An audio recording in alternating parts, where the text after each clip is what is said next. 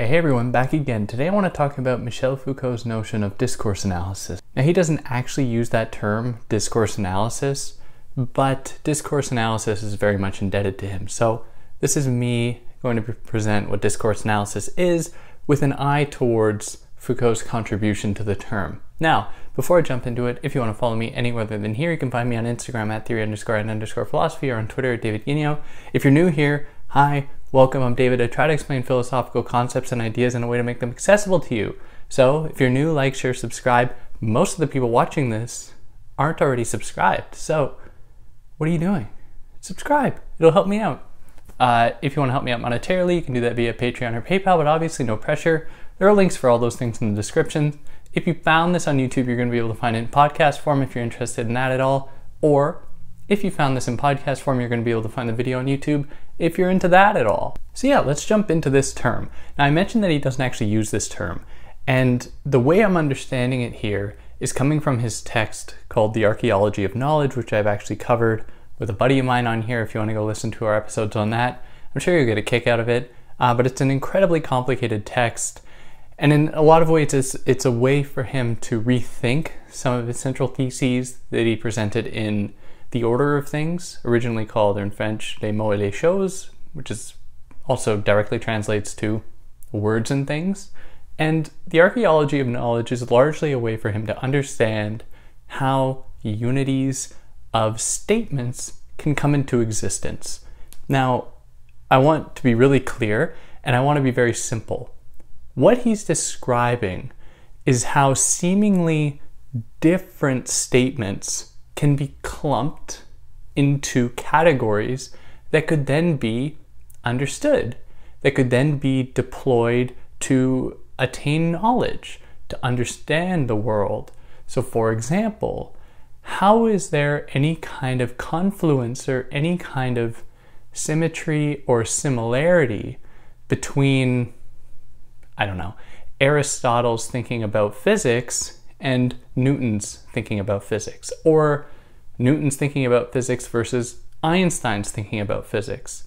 Now, when we talk about it, we just kind of conveniently say, oh, well, Newton's talking about physics, maybe Aristotle's not the best example. Let's say Newton's talking about physics, and then Einstein's also talking about physics.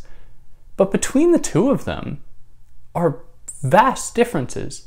Yet we make our lives easy by saying that they belong to this similar discipline, physics, and that joins them together. Now, this, this joining together allows two broad things to occur. It allows advances in that field to occur, and it allows people outside of that field to study and approach that field. So then you can have uh, you can have programs in universities framed around physics. You can have uh, textbooks framed around physics that give people a kind of entryway into this domain called physics. But the unity between these different ideas, these different statements, these different thinkers within this field is going to differ, it's going to differ drastically. And so we've kind of butchered these thinkers in this field and molded it in order to fit a certain idea about what physics really is. So, in order for that to happen, there had to not only be an agreement on what, upon what counts as physics, there had to also be an agreement of what does not count as physics. So, any statement that might emerge within physics can be engaged with through this lens of discourse analysis because discourse analysis looks at the ways in which language, statements, discourse operate within a specific model of thought and belong to a specific paradigm of organization that permits some knowledge to emerge, some statements to emerge, while excluding other ones, while saying other ones don't exactly fit within that narrative. So, discourse analysis, very simply, as of now, is just an effort to parse through these narratives to find out upon which basis they rest how are they inscribed within a social atmosphere in order to gain legitimacy? Because physics is a legitimate field, it's a very important, legitimate field, but it doesn't just attain that status on its own. Of course, it has to be, we have to be taught that, and it has to be organized in such a way as to lend itself to, in some cases, mass audiences that can acknowledge it as being this reputable field. But discourse analysis doesn't only look at the organization of some statements, of some enunciations. It is also interested in how these enunciations and how these statements gain validity and how they actually come to be organized.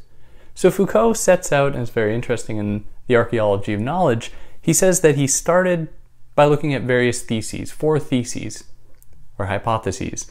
And he said the first one was maybe that all of these different statements, like in the case of physics, for example, are all organized as one singular thing. Maybe they're just organized around physics. So there's this thing in the world called physics, uh, or it corresponds to laws that organize the world and organize the universe. And so everything else that emerges that talks about physics or that talk about physics then belong to that domain.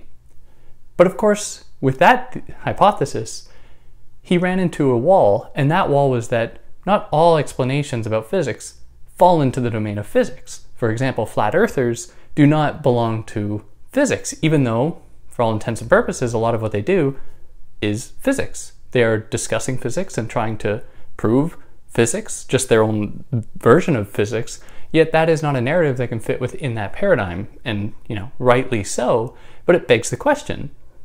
How then do these statements come to be organized if some explanations that talk about the thing we claimed was the core at, at, at issue here, that is physics, if some statements that talk about physics don't actually fit within that broader canon, there seems to be something else going on here.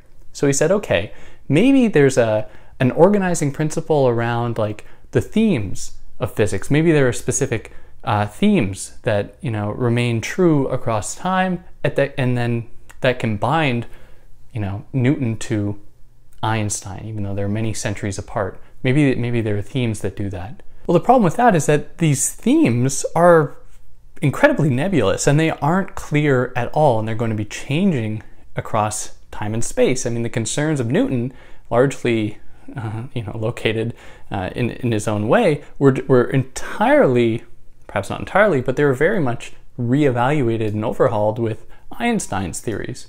And so what we see then is within the domain of physics, actually a repudiation of themes for the emergence of new themes. And with you know quantum physics and whatnot, we would see the same thing happen against Einstein. So themes don't seem to be a great discerning uh, imperative or principle for you know joining together these very different ideas and statements. So he says, well, maybe maybe it's the style, maybe it's like a certain kind of writing that is going to permit this. And that, as you've probably guessed, is pretty unsatisfactory given the fact that you know the way that physics is done has changed drastically over time, uh, and the the places in which it has occurred has changed drastically over time. There seems to hardly be any kind of universality or consistency in how it has been conducted.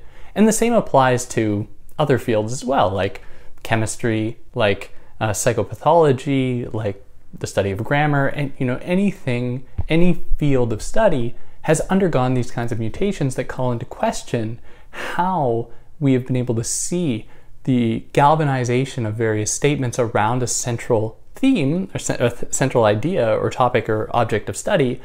Yet they're always changing and they're always mutating. Yet we've all agreed and see that there is a fundamental connection between Newton and Einstein.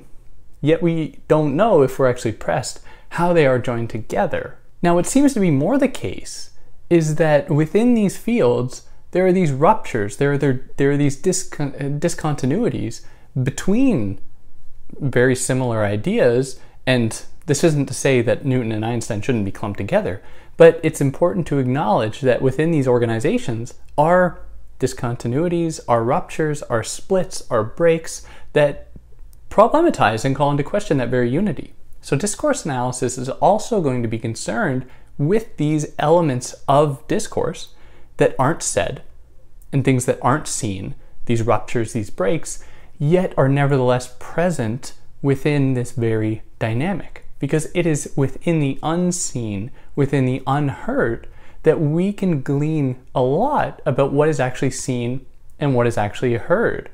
So, one way I like to think about this, and it might be kind of a simple way to think about it, as with conspiracy theories, where in the case of conspiracy theories, we can learn a lot about conspiracy theorists based off of what they don't say, in addition to what they do say. So, for example, even though there's overwhelming evidence that there's like a white dude conspiracy to organize the world. I mean, white men have the most uh, wealth and power on the entire globe. There don't seem to be that many among conspiracy theorists. There don't seem to be that many narratives that say, oh, wow, no, there's a white male conspiracy to try to take over the world. It seems as though uh, conspiracies or conspiracy theories are only reserved for marginalized people, like Jewish people or like women organizing to overthrow, you know, the American way of life or whatever. And so by looking at what isn't said in this discourse, in the conspiracy theorist lexicon, and here we're really focusing on like the big name conspiracy theorists, the Alex Jones, the David Ickes of the world, these type of people. By looking at what isn't said within their discourse, we can actually glean a lot from what is said. And it reveals the extent to which that their discourse operates as an extension of a fundamental status quo, one that largely privileges white men in these contexts. And we also see the same thing in other contexts, depending on who the majority group is there. And this is part of my own study, is that um, there's this one YouTube uh, channel titled Voice TV in Nigeria, in which they uh, point to white people as being these conspirators on a global level.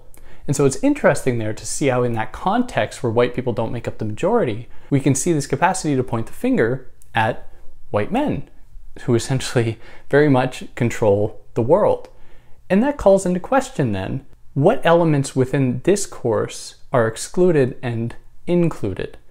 And how does looking at this, how does interrogating this, almost acting like an, an investigator, reveal the extent to which that the speaker operates within accordance to other social codes and cultural conventions that happen to be the dominant ones, that happen to be the ones that establish and delineate or uh, make out what is proper speech, what are proper things that can be studied, what are proper points of connection that can be drawn between, in the case of conspiracy theories, who can be pointed to as being uh, a conspirator?